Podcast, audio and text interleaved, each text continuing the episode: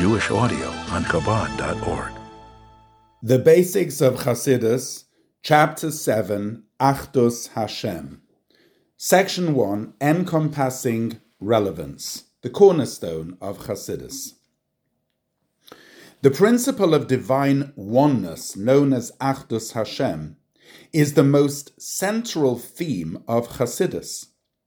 The idea is the basis of Chabad's encompassing worldview, and the effort to internalize its message is integral to a Chassid's life's work. As mentioned in the first chapter of this volume, this teaching reshapes a person's perception of self and of all created existence. It motivates the individual to go beyond the limits of personal commitment and enables one to be absorbed with the all relevant truth of godliness. Reality is seen in a different light, and as a result, even the darkest challenges can be transformed into stepping stones for fulfilling one's personal divine mission. Achdus Hashem is a constant discussion in the teachings of the Chabad Rabbeim, and with every succeeding generation, further depth and relevance were revealed. Standing at the very core of Chassidus's intellectual and practical framework, Achdus Hashem is classified as the true idea of Hasidus. The way of the future. A primary element of the Geula is the revelation of Achdus Hashem, while throughout history true monotheistic belief has been associated with the Jewish people, in the future era it will be recognized by all peoples as an inherent truth. This is highlighted in the verse, On that day God will be one, and his name shall be one. This is interpreted to mean that when Mashiach will come, all of the nations will recognize God's sovereignty and they will serve the one God. On a deeper level, this means that in that time, all of creation will be cognizant of the divine unity as it affects all of reality. To elaborate, in the previous chapter, the pervasive Yechida effect of Mashiach was discussed. It was explained that Mashiach will not force the world to conform to his agenda. Instead, this ultimate revelation of godliness will resonate with global society. Existence will reach a state of perfection through the discovery of its true self, rather than in reaction to a foreign influence. The self centered world will align in fulfillment of a godly purpose, all the while feeling, This is what I am really about. This begs the question what can possibly cause this drastic shift of self perception? How will the world transition from being self centered to being God centered, all while claiming this is who I really am? The explanation lies in the study of Achdus Hashem that will be explored in this chapter. Various degrees of divine oneness will be presented, and the novel approach of Chassidus will be explained. As will be demonstrated, the expansion of Achdus Hashem as taught by Chassidus is what precipitates the paradigm shift, where the person and the world move from being self centered to being God centered. Section 2 The Only God, the basic definition of divine unity. In Judaism, monotheism or Achdus Hashem is of most central significance. Beginning with Abraham's recognition of the one God, this has been at the very core of Jewish belief and identity.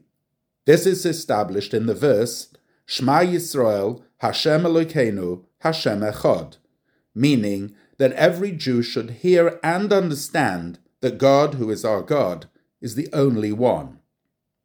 This is more than a casual understanding that there are not multiple gods, rather, it is a recognition of the very definition of what God is. First, for some history. In the first generations of mankind, a flawed conception of God developed, eventually leading to the emergence of idolatry. God was imagined to be a perfect and sublime being too lofty to be involved or concerned about a finite physical world. The notion developed that this infinite God must be reliant on his helpers, the angels and stars, to serve as intermediaries between him and the world. Obviously, these assistants were also created beings, but it was reasoned that God could interact with them because their spiritual nature made them closer to Him than to the physical. It was only a matter of time before these intermediary forces were perceived to be independent of God, with the world being left under their jurisdiction. Thus, not only were these forces worshipped as go betweens to God, people saw them as minor gods. Of course, this was all based on a grave error in which God was thought to be a sublime yet defined identity.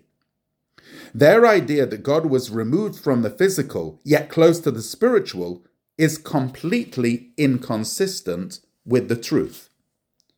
That God is the true and ultimate being. As the creator of all definition and existence, he himself is beyond all classification.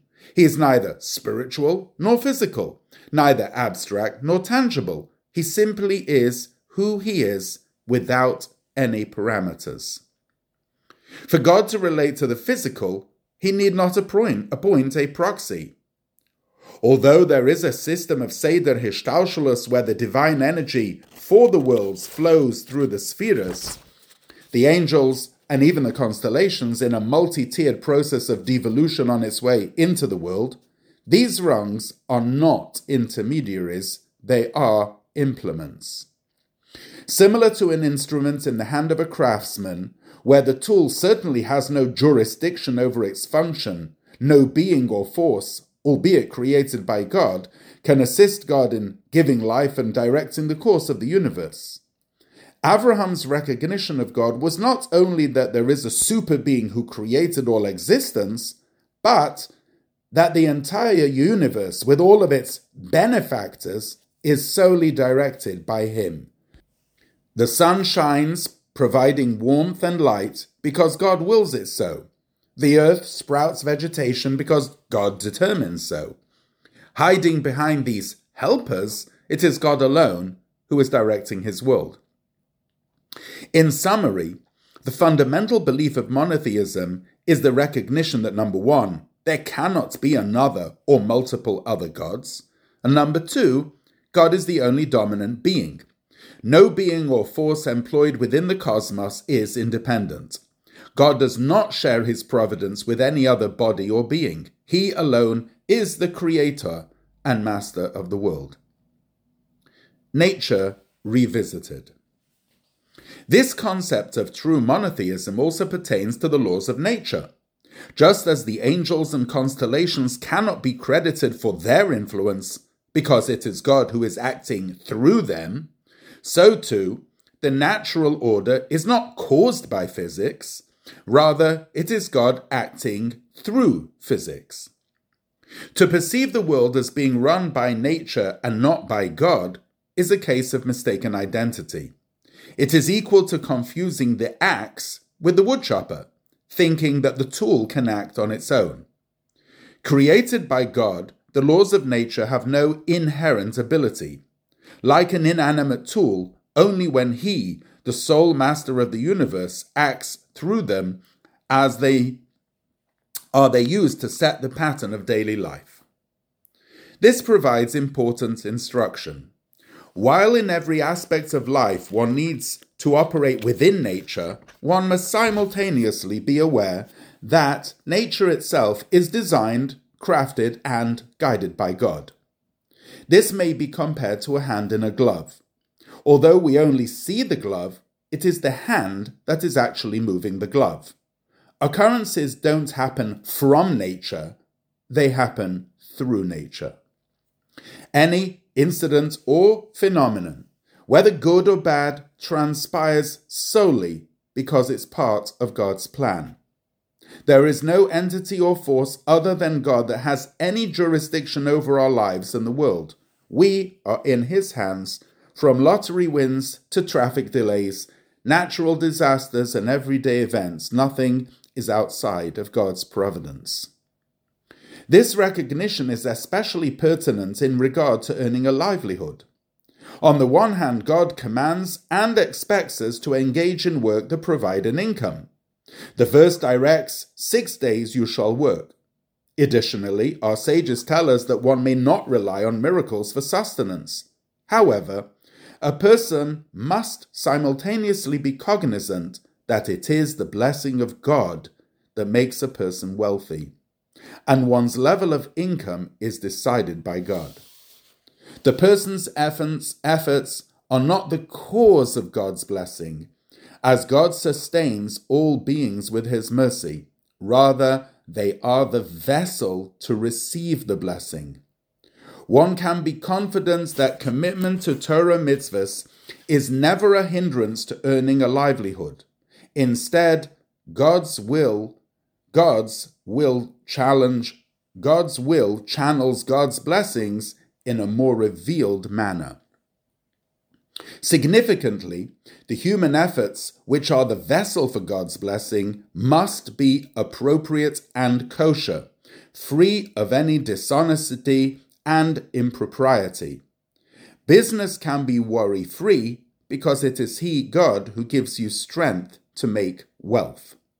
The bottom line is fine, finely nuanced between working hard and realizing that ultimately the blessing in this work lies entirely in the hand of God. Human control. The recognition that only God dictates what transpires in this world has important relevance to many of life's impulsive reactions. Anger, arrogance, and the inability to forgive others all result from a perspective of control. One considers reality to be out of God's domain. A person may feel themselves bursting with anger over an incident in which so and so did them wrong. In truth, all that transpires is from God, so why punish the, men- the messenger? Someone may boast about their success when in truth it was God's blessing rather than their smarts that brought it to be. One may recognize God's existence and even his supremacy, yet unthinkingly also grant recognition to themselves. One might demand recognition for their honor, give reference to personal desires, and assert greedy proprietorship over their possessions. Somehow, they consider themselves as mini gods in control of their own life. Recognition of God as the only dominant being weakens this sense of self assertion, allowing for a life lived with God in control. Hashem Echad. This basic definition of Achdus Hashem already has important application and relevance to all areas of life. Hashem Echad is the internal recognition that God is my only boss and I have no mini gods. Money, personal advancement, and social affirmation are not worshipped.